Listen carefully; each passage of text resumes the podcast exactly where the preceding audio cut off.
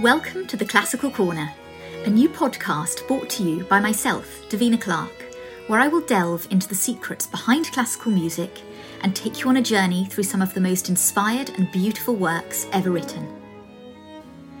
Throughout this series, I shall be joined by a selection of remarkable and talented musicians. Not only will we discuss our love for music, but I shall also discover the thoughts and processes behind my illustrious guests and what makes them the top of their game in the classical music field. So, come and join me in the Classical Corner. British mezzo-soprano Katie Bray is known for her magnetic stage presence and gleaming expressive tone. Winner of the Dame Joan Sutherland Audience Prize at Cardiff Singer of the World in 2019, Katie has a flourishing career, playing roles in the world's leading opera companies, such as Opera North, English National Opera, and Scottish Opera.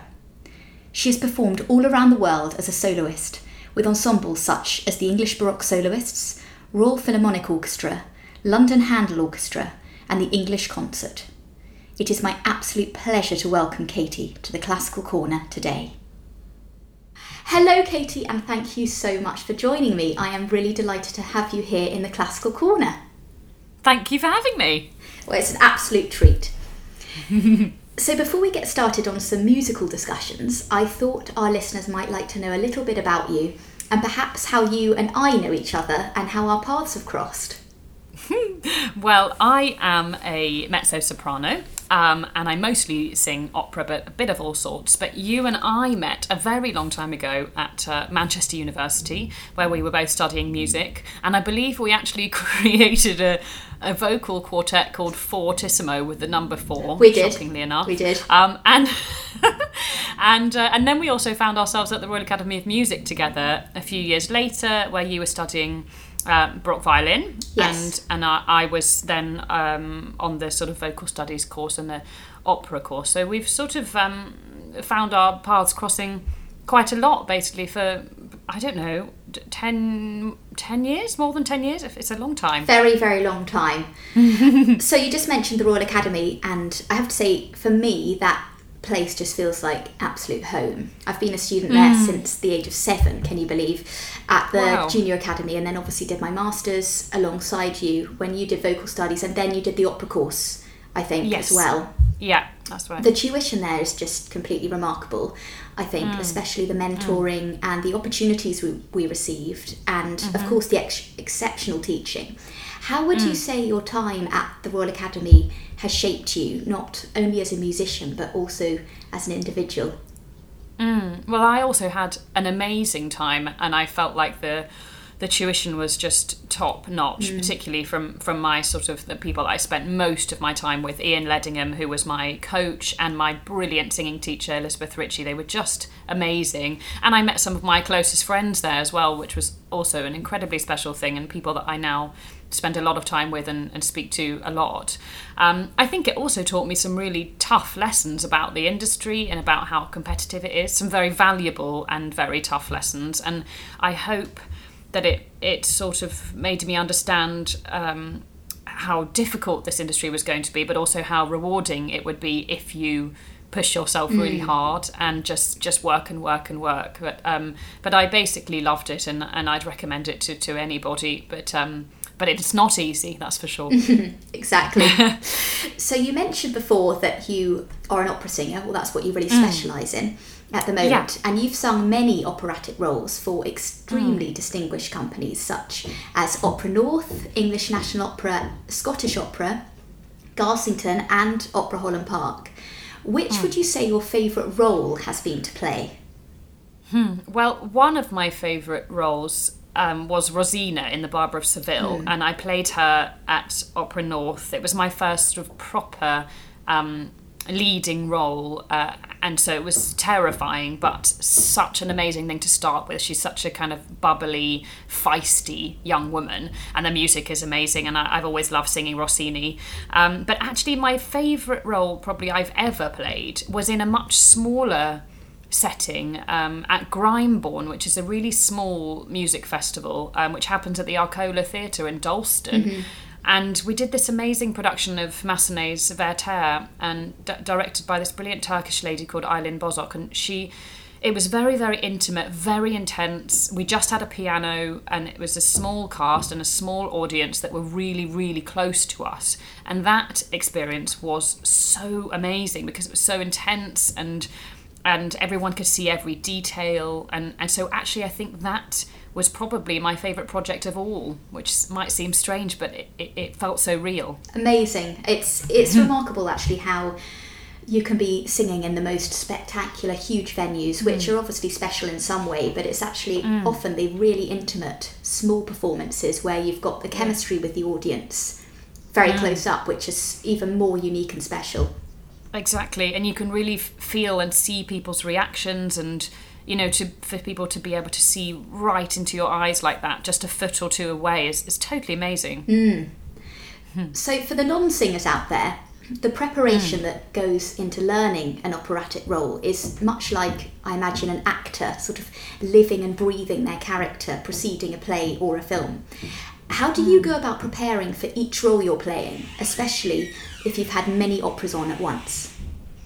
Yeah, it's a really good question. To be honest, all I do is study for hours and hours, and just try to totally dive in, you know, to the music, to the text, and then to start really thinking about what sort of character I want to play. But ultimately, the most important thing is just to get to know the score totally inside out, because of course we have to do everything from memory, and sometimes that can be very difficult, but I actually think it's really positive because it means that you have to know it inside out. There's, you know, you can't sight read your way through anything, or just about know it a little bit. You really have to know it as if you wrote it yourself, and so I think that's probably always my main kind of technique, is actually just get to know it as well as you possibly can, and also start as early as you can learning the music, learning the text, just as importantly, if not more importantly,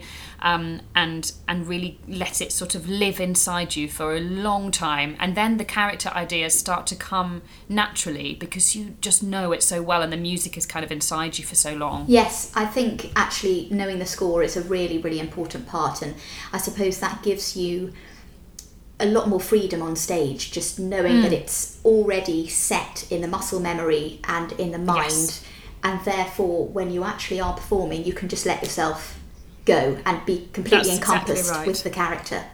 That's exactly right. You don't want any moment of thinking, oh gosh, what's the next line? Because then you're immediately out of character. The magic is lost, and the story is not existing for that moment. So it's really important that it's just so in there you hardly even have to think about what the next bit is. Yes, but that must also be difficult if you've got many things going on at the same time, and I'm sure, I mean, I know from me, sometimes there are concerts which you're extremely prepared for and you feel like I can just excel at this, I can blast it, and then there are others and you're thinking, oh my god, I'm not really sure I'm quite up to scratch, but then that's where the acting comes in. You think, right, I'm just going to put on a face and just perform. Yeah, I think there are inevitably times where you just don't have as much time to prepare for something. With opera, usually you have a lot more of a run-up into it. You know, you probably get booked for some things more last minute than I do, but in the opera world you tend to get booked a long time in advance. Not so much at the moment, obviously, but usually I have a long time to prepare. So as long as you're kind of organised and you start learning it, sometimes even up to a year or more in advance, then you're not going to find that you're struggling, you know, last minute to cram it all into your brain. Yes, of course. And are there any roles in the past where you've played that you've had to sort of learn strange dances or do crazy things or intimate character traits or anything like that? Yeah, I mean, lots, but the one that really sticks in my memory is a character I played in Cavalli's La Callisto, and I was playing a sort of half man, half goat, and so I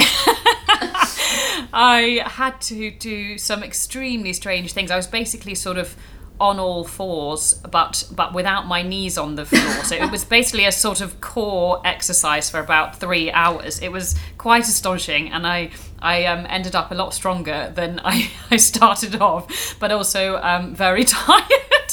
But it was amazing. It was an amazing challenge, because it is actually possible to sing doing almost anything. And what we often think, oh no, I couldn't possibly do that. I couldn't possibly sing lying down. I couldn't possibly sing upside down or doing a cartwheel or whatever. But you really can do a lot more than you think. You just have to be strong in your body. You need to be fit if you want to really excel as an operatic performer, mm-hmm. because more and more is being demanded of us all the time, physically as well as vocally. And I think that's really positive.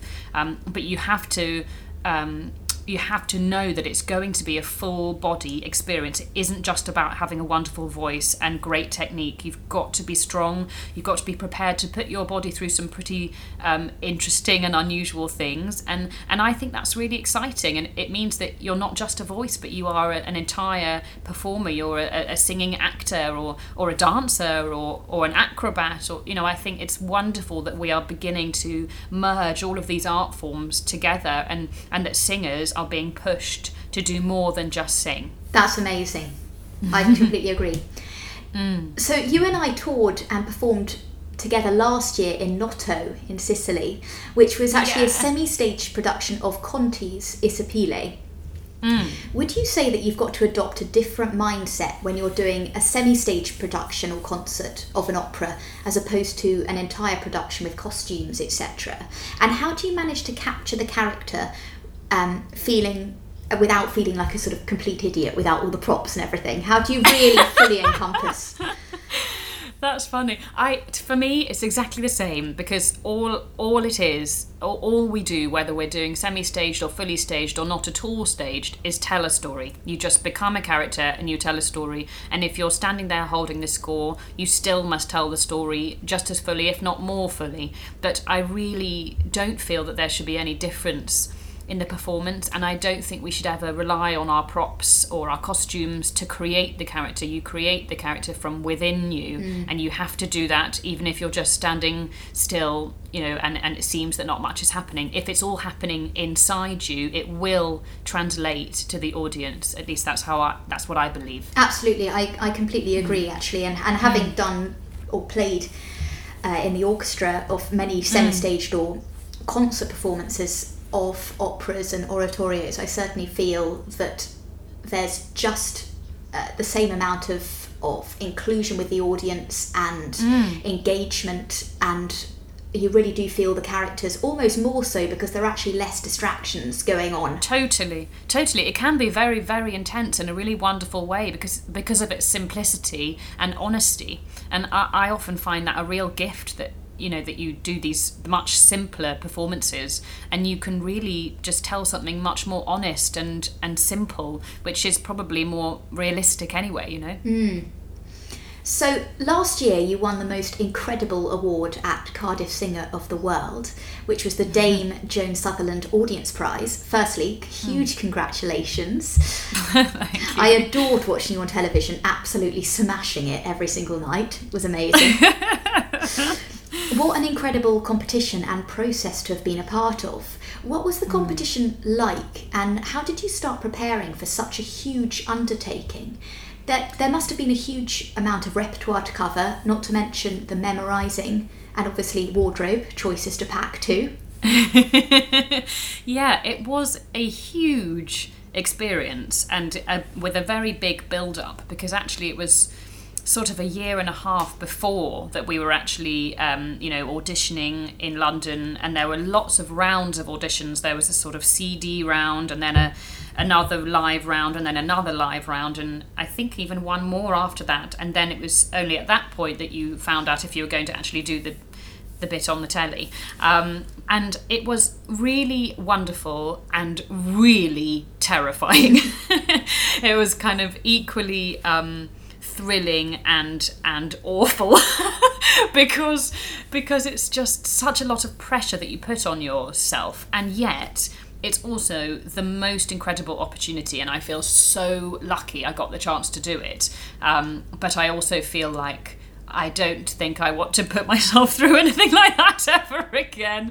The costume thing was brilliant, because I have these amazing friends from Opera North who designed and made my outfits, so they were very special to me and very personal, and made me feel amazing, because they also sort of represented my character a bit, and it wasn't something just off the shelf. And so the whole thing felt very special. I invested a lot in it, as did my friends and family, which was very special for me.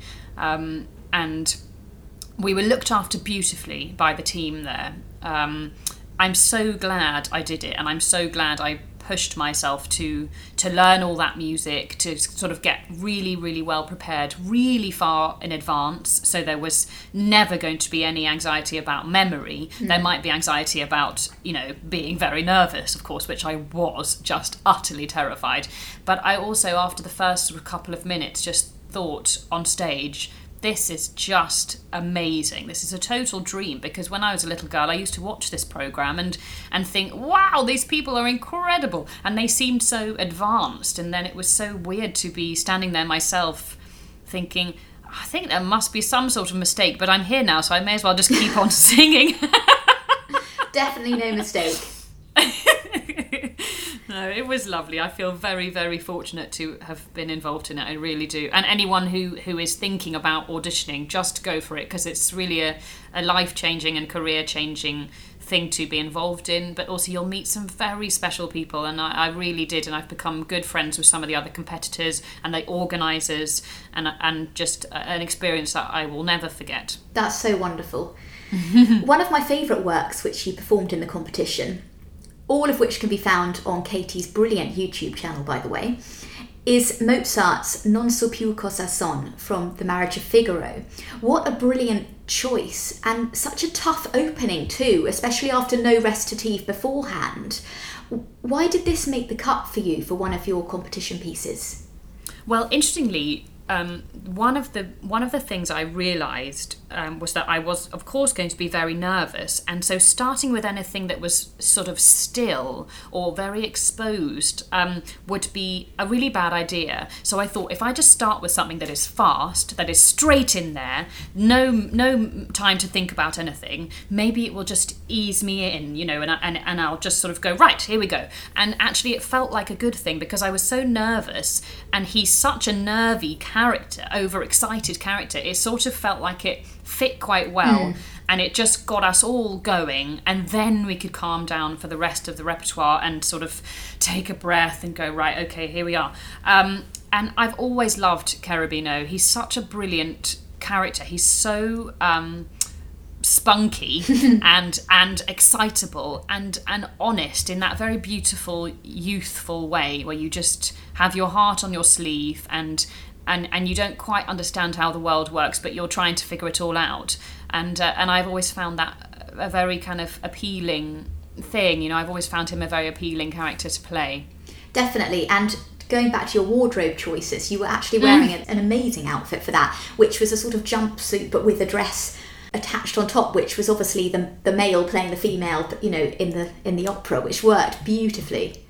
Exactly. I just wanted to wear something that would work with whichever character I was playing, and obviously there you have to do 3 or 4 or sometimes even 5 arias in that round. So I thought, well, I need to be a woman and a man, and it felt like the right thing to wear a costume that could be either or both. Well, it looked absolutely fantastic. Thank you. This is an extract from Katie's live performance of Mozart's Non so più cosa son from the Cardiff Singer of the World competition.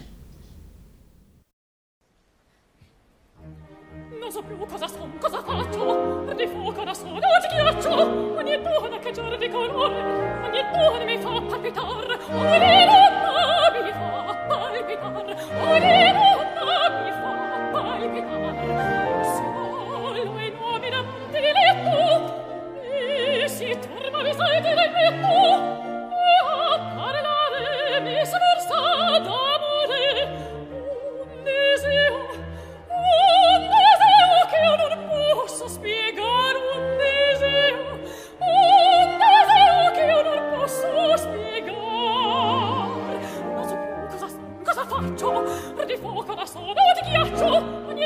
giorni con ogni giorno mi fa palpitar, ogni luna mi fa palpitar, ogni luna mi fa palpitar.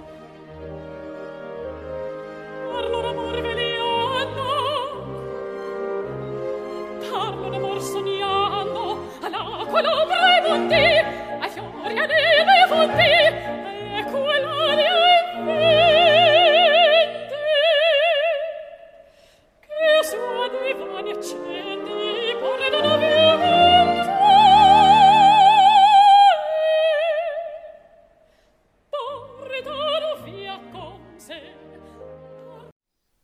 I know, like me, that you're a lover of and specialist in Baroque music. Mm.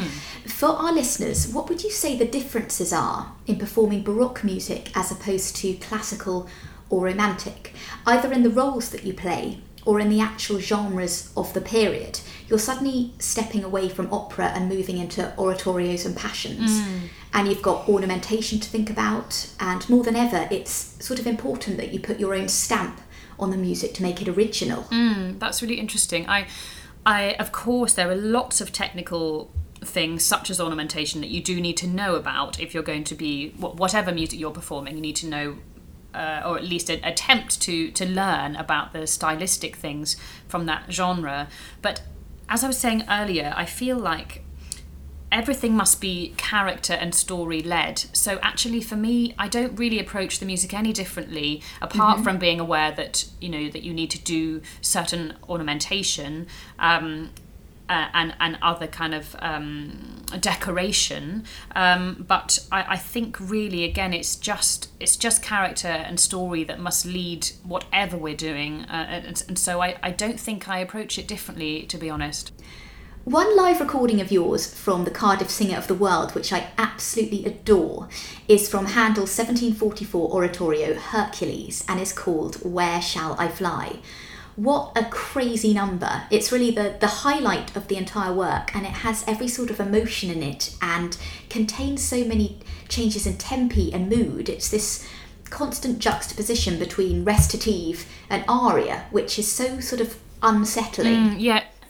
It's a completely crazy piece. So in the story at this point, Deianira is the character that I'm playing. She feels basically that her partner doesn't love her enough anymore. So she goes to I think he's called Nessus, and asks for somehow some help to some sort of magical help to make her partner love her again, and he gives her a cloak, which she then puts on to her partner. And of course, this cloak then kills him. She thinks it's going to increase his love for her once more, like when they first met, but actually it's a death cloak. And she, by being greedy and demanding more from him, has actually killed him.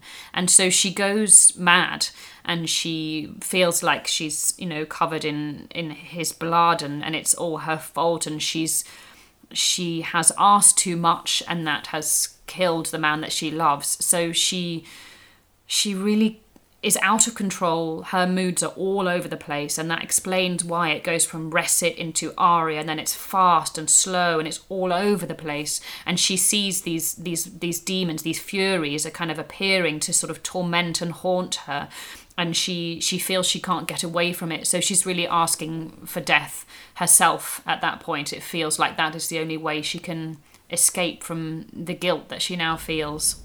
It's absolutely incredible, having listened to it, and by God, you nailed it, I have to say. Absolutely amazing.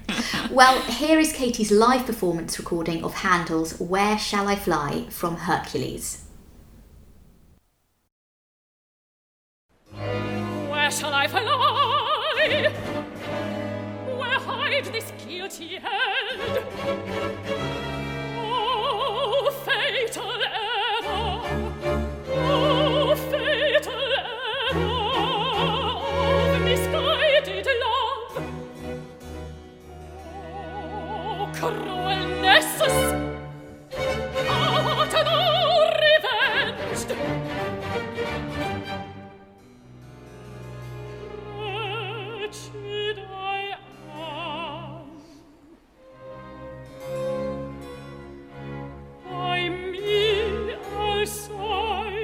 this dies. These impious hands have sent my injured lord untimely to the shades.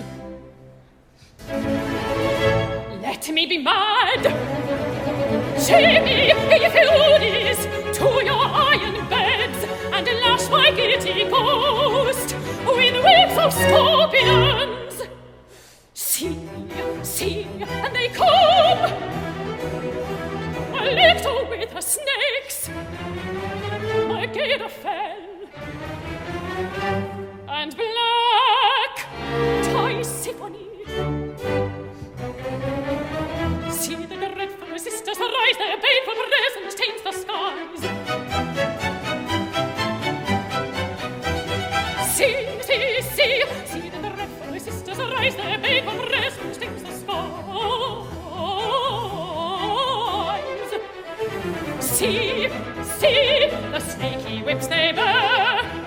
What yearnings round my torture dear, my torture dear.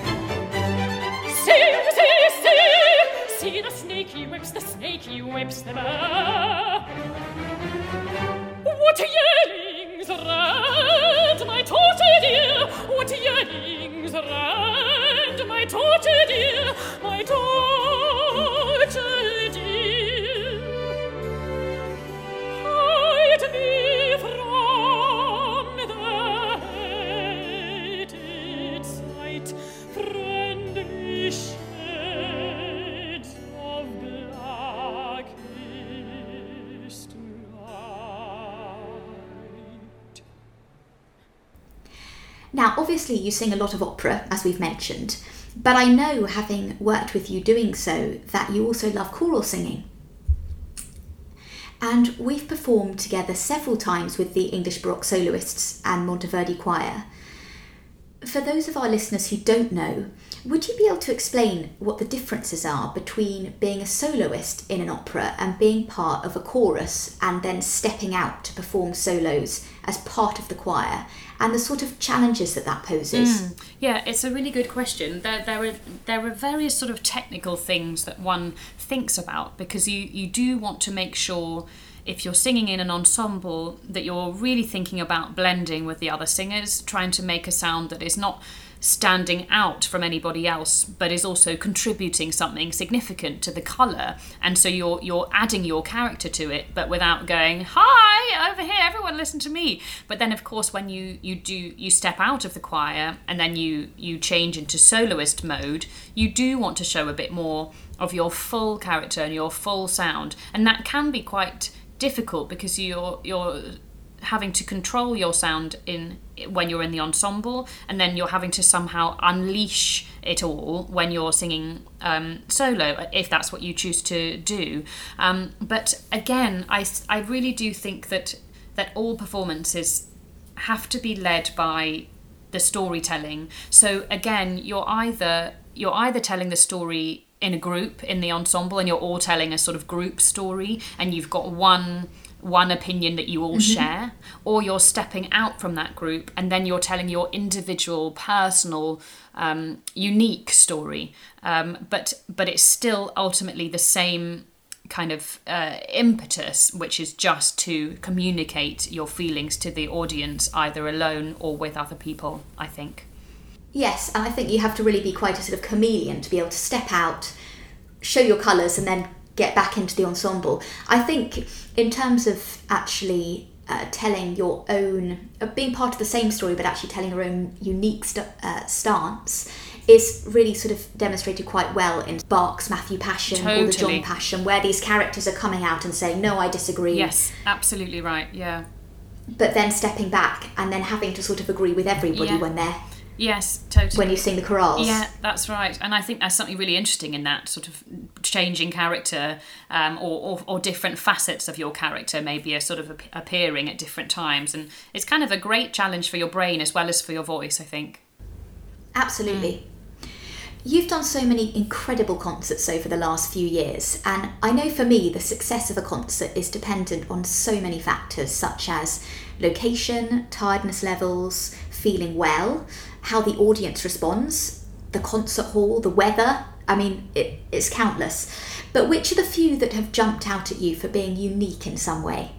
Well, the one concert that's really stuck in my mind at the moment is actually the last concert I did before lockdown, which was part of the Handel Festival, and we were in the Wigmore Hall and Adrian Butterfield was leading us, and we did Handel's Parnasso in Festa, and I played Apollo, and it was just one of those experiences that will stay with me forever because everything somehow worked in the way that it does, and nobody can explain why. You know exactly what I mean. Somehow there's just the chemistry is right in the room somehow. Everybody's in the right mood, and they're not things that you can predict. It's not always to do with how prepared you are, how well you slept, any of those things. Sometimes all of those things can be kind of wrong, and it still just works. And I can't explain what happened, but it felt like the most intensely beautiful and special experience, and I felt very, very lucky to be there, because we also all knew on stage and in the audience that the Wigmore Hall was about to close down, as was everything else, so it felt like there was this incredible energy from the audience, this sort of hunger to sort of like eat up as much music as you can before you're then going to be starved of live music. And that's how it felt to perform and to sort of feel the audience's energy. It was sort of desperate to soak it all up before we knew we wouldn't get it for a long time. And I felt very, very lucky to be one of the last concerts that happened there, and I'll never forget it. Actually, it was a very, very special evening. Yes, and I think with the Wigmore Hall, I mean, it's just such a unique space, and having performed there many times as you have, the feeling when you're on stage, you're so close to the audience, you can really feel their energy, but there's also a sort of barrier because the way they do the lighting there, where you sort of feel very quite enclosed and safe on the stage, but there is this exchange of energy which is so incredible, which is probably something that you don't often get at in opera houses, with the audience so far away and the very bright lights and them in constant darkness. What's that like in comparison to singing in a concert hall? Yeah, it can be quite strange. It can feel quite isolating, to be honest, because you look out at a big black void, and of course there are lots of people there, but often you can't see anything. I think that's why, going back to one of your earlier questions, why I enjoyed so much that very intimate performance in the Arcola Theatre of Werther, because we really could communicate with people very directly, and I looked right into people's eyes. And for me, music is all about communication. There isn't any music if we don't have the audience. You know, it can't just be about us having a nice time on stage. It's got to be about this exchange of ideas and this kind of passion for what is happening. And there's something sort of happening that is somehow bigger than all of us, but it needs all of us, audience and performers, to actually ignite. And that's why I think also the lockdown performances are brilliant, but they're very hard because you need the energy from the audience too. And, you know, it's all lovely making performances for ourselves that we hope people will watch, but it's a very different feeling not having the audience there in the room with you. I'm sure you've found that yourself making recordings during this time.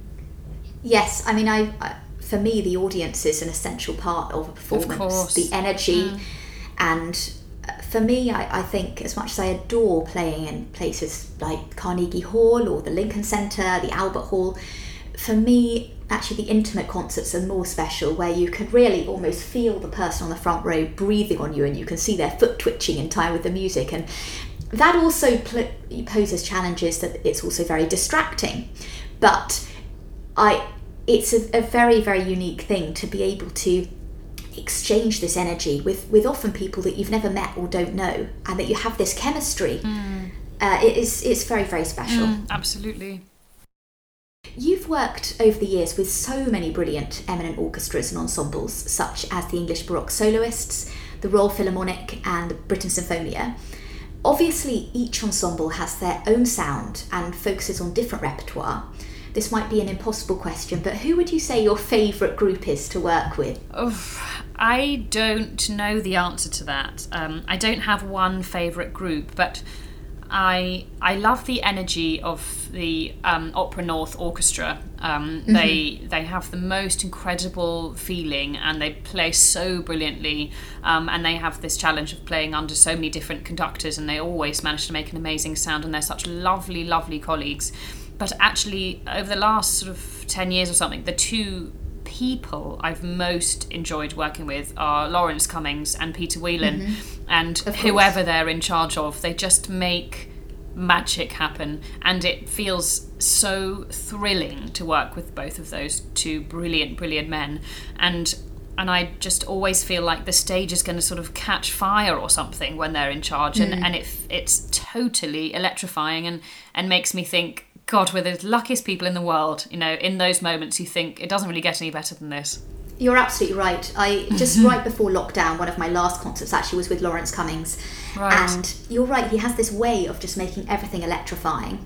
And also, funnily enough, even when the music is maybe not of our choosing, a promoter might have chosen a programme, he still manages to just make it incredible. We went to we went to South America with the Academy of Ancient Music a couple of years ago in Colombia, and it was one of those sort of grueling trips where you arrive the day before, you have a rehearsal concert, and we had the altitude and everything like that. And honestly, Lawrence just managed to scoop us all together. We were all feeling absolutely dreadful, but we thought, right, we're on this stage, we've got to make this work. The audience is here, very, very excited. The television was there, and we're all thinking, oh my God, I can't do this.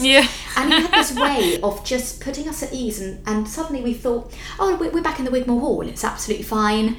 And I think also for both of us, having worked with him at the Royal Academy so often, it's that just wonderful feeling of not only safety but excitement too. He's wonderful. Yeah, absolutely. As well as huge stage and opera performances, I know that you perform every year at the Oxford Lieder Festival, and I absolutely love your recording of Schumann's Auster, Östlich and Rosen with Sholto Kainok.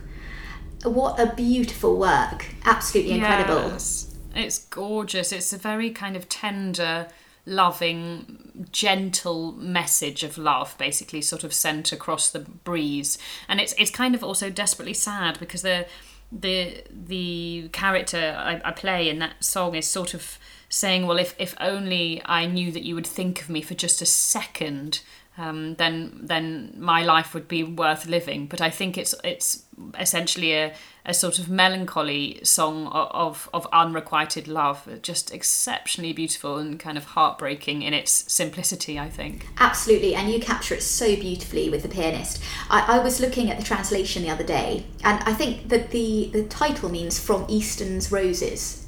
Exactly. And for those of you who don't know, it says, I send a greeting like the scent of roses. I send it to a rose-like face. I send a greeting like spring's caressing. I send it to eyes that brim with spring's light. So it's very sensuous, the whole thing, and it's rather sad to think that it's unrequited love. Well, that's the impression I get from it, from the last couple of lines, but no less beautiful because of that. Perhaps even more beautiful. I agree. You can find Katie's recording of Schumann's Lieder Auster, Östlich and Rosen on the Spotify playlist for today's episode of The Classical Corner. So, sticking to duo work, another of your recorded works which I absolutely love and is so striking is Benjamin Britten's Funeral Blues. you performed this also in the Cardiff competition. Yeah. For me, the thing that's so unique about this work is the combination of the blues bass line with the text overlaid, and it's almost like a spoken song. Yes. I suppose we know, and I know this originally as a poem, rather than it being set to music. Yes, absolutely. It's this amazing Auden poem, which also was made famous in For Weddings and Funeral, I think, wasn't it? Stop All the Clocks. Yeah. And it's incredible. It's interesting because people have very different opinions about whether or not it's a kind of serious poem or it was meant in a serious way, but I find it completely heartbreaking and totally amazing, and I've always loved this song, and it has, as you say, the most fantastic piano part, which in the recording you're talking about is my brilliant duo partner William Vann, who just is the most astonishing pianist, and we've worked together now for a long time, so we have a very special relationship, and it's a brilliant piece which kind of joins together lots of things that I really love, because I love cabaret, I love jazz, and I love classical music and opera, and it somehow joins them all together in this one very short, very intense song. And as you say, there is quite a lot of music in there that feels a bit like speech, because it's sort of written on very simply. The vocal line is very, very simple, just kind of written on one note for many notes in a row, just the same, and then it sort of creeps up and creeps up and creeps up, and then it kind of explodes at the end. But it's incredibly striking. I want to perform it basically all the time, and often Will's like, we did this in the last recital, maybe you should choose something else. Maybe we'll do it as an encore. Like, no, Katie, we did it yesterday. Well, it's amazing. And I think the way that you sing it, that it's sort of the way you use the words, onomatopoeia, you really hear the impact of the words. And I think that, for me, takes it back to the original poem. And you capture the essence of devastation so brilliantly. And then you swing into this full-blown blues singer and cabaret. And then... Yes. Yes, it's quite a thing, isn't it? You somehow have to sort of use all of the tools in your box basically all at once, and I love that. I love that can all happen in 2.5 minutes. You think, God, what an amazing piece! Exactly. Well, I can see that you want to sing it in every single recital. Well, so you can all hear, this is an extract of Katie's performance with William Vann on the piano of Britain's Funeral Blues.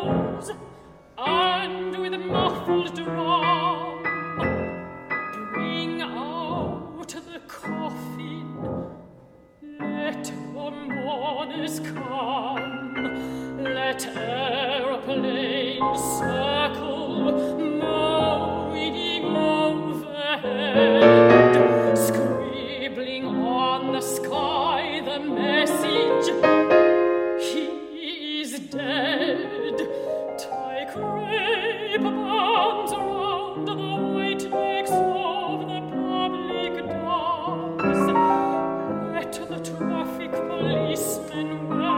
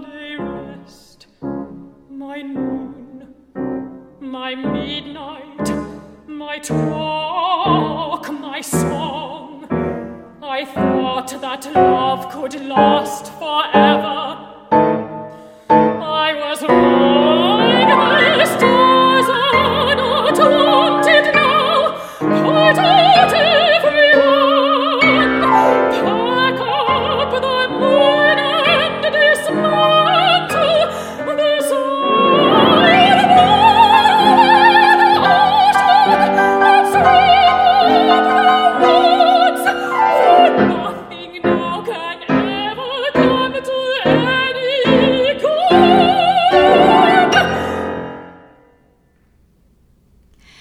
Katie, obviously this is such a rotten time for all of us musicians when we're meant to be performing in incredible concert halls all around the world. But how are you spending your time now that you're not on tour and performing? I know that you've started a really wonderful and very unique project. Yes, well, at the beginning of lockdown, my husband, Tom, and I, Tom is also a singer and so is also currently unemployed like all the rest of us, we decided we'd have to find a way to be creative and keep making something or we were just going to go mad. And our gorgeous little niece, Rosie, is very into exercise. She's 3, and we went to visit them and sort of stood across the other side of the road and just said hello. And she did some funny little exercises that she'd been doing in a video that morning or something. And we thought, okay, well, we'll make an exercise video just for her. And sort of tell a story through it and try to bring her in like that, because it was also a way to communicate with her when we couldn't see her. We could send her this video of me doing the exercises and Tom adding all the music and all the sound effects and things, and she could sort of see us on the telly. And she liked it so much that we then thought, well, maybe we could make these exercise stories for other children. So we sort of started up a YouTube channel and we've been making them as often as we can, really, ever since. It's been a bit hectic recently because we've just moved house, but during lockdown we were doing 1 or 2 a week and just releasing as many as we had time to make. And they're essentially just really short exercise videos, but the movement is always connected to a story, so the children somehow don't realize they're exercising, perhaps because they're pretending to be for instance astronauts training to go up into space, and they're doing their exercise their fitness training, and then they go up into space and then they come back down. And we try to make it feel like a magical experience whilst also getting a bit of exercise, because of course lots of children were for ages stuck indoors, not getting the exercise they needed, and their parents just losing their marbles with children running around all over the place. So we thought it might help the children and the parents, and also, to be honest, help us a bit, because it gave us something amazing to do that felt very positive and creative. Absolutely, and I think the way that you've done it with bringing theatrics and music into the videos is just absolutely incredible. It's all encompassing, and I know from my nieces and nephews who've loved watching them, they are incredibly engaging and magical. And also for us, I think we chatted before on the phone about really struggling with not performing and not having a creative outlet. We hold so much in us emotionally usually, and often the stage is a way to be able to pour our emotions into the music and into the audience and exchange energy with our colleagues through music, and it's been very difficult to not do that. Absolutely, that was a huge part of why we created this little company, which is called Tales with a Twist. And you can find Tales with a Twist on Instagram and YouTube, so I thoroughly recommend tuning into that. One of the pieces that you love to listen to is a favourite of mine too, and it's Ella Fitzgerald's Let's Do It. Ella is one of my favourite performers of all time, and I think her recording of this work with the London Symphony Orchestra is just stunning. Why is this so special for you? I've always loved Ella Fitzgerald, and she has the most distinctive voice. You just immediately know it's her, and she always had this amazing, light-hearted good humour when she performed as well, and I just think that there's not really been anything quite as magical since. She was incredibly instinctive as a performer, amazing musician, and as I say, a very distinctive sound. She'll just live in music forever, you know, and that's so magical that people can die and yet just still be with us forever because of such a special gift. Absolutely, and I think, you know, as soon as I hear her voice, it's like sinking into this perfectly warm bath. That's as soon as I hear her, and the orchestration of that disc is so perfect. And for those of you who don't know the song, it relates to different nationalities and creatures and basically why they fall in love. And the text is done so well with the orchestration. There's this bit with electric eels and shocks, and it's hilarious. It's so good. It's so brilliantly, that the story is so brilliantly told in that arrangement, and it's so, the words are just so fantastic. It was a great opportunity for whoever did the arrangement. I can't remember who it was now, but it was a great opportunity for them to really, you know, make the most of all these funny words. And it's a fantastic song anyway. Cole Porter was just a genius. But I think Ella just had it all, basically. She did. She took it to the next level, I think. Another of your Desert Island discs is Judy Garland's The Man That Got Away. Why do you love this song so much?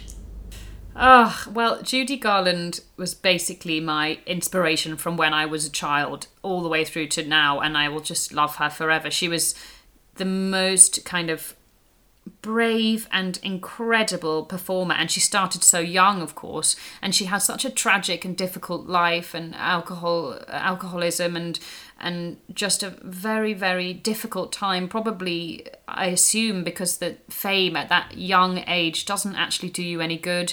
And she had this incredible talent, which was probably slightly abused by the people that wanted to make money from her, and I always felt somehow this huge love for her as an artist, because even through all of this awfulness, she always performed so fully, and again, this very distinctive voice, iconic sounding voice, really.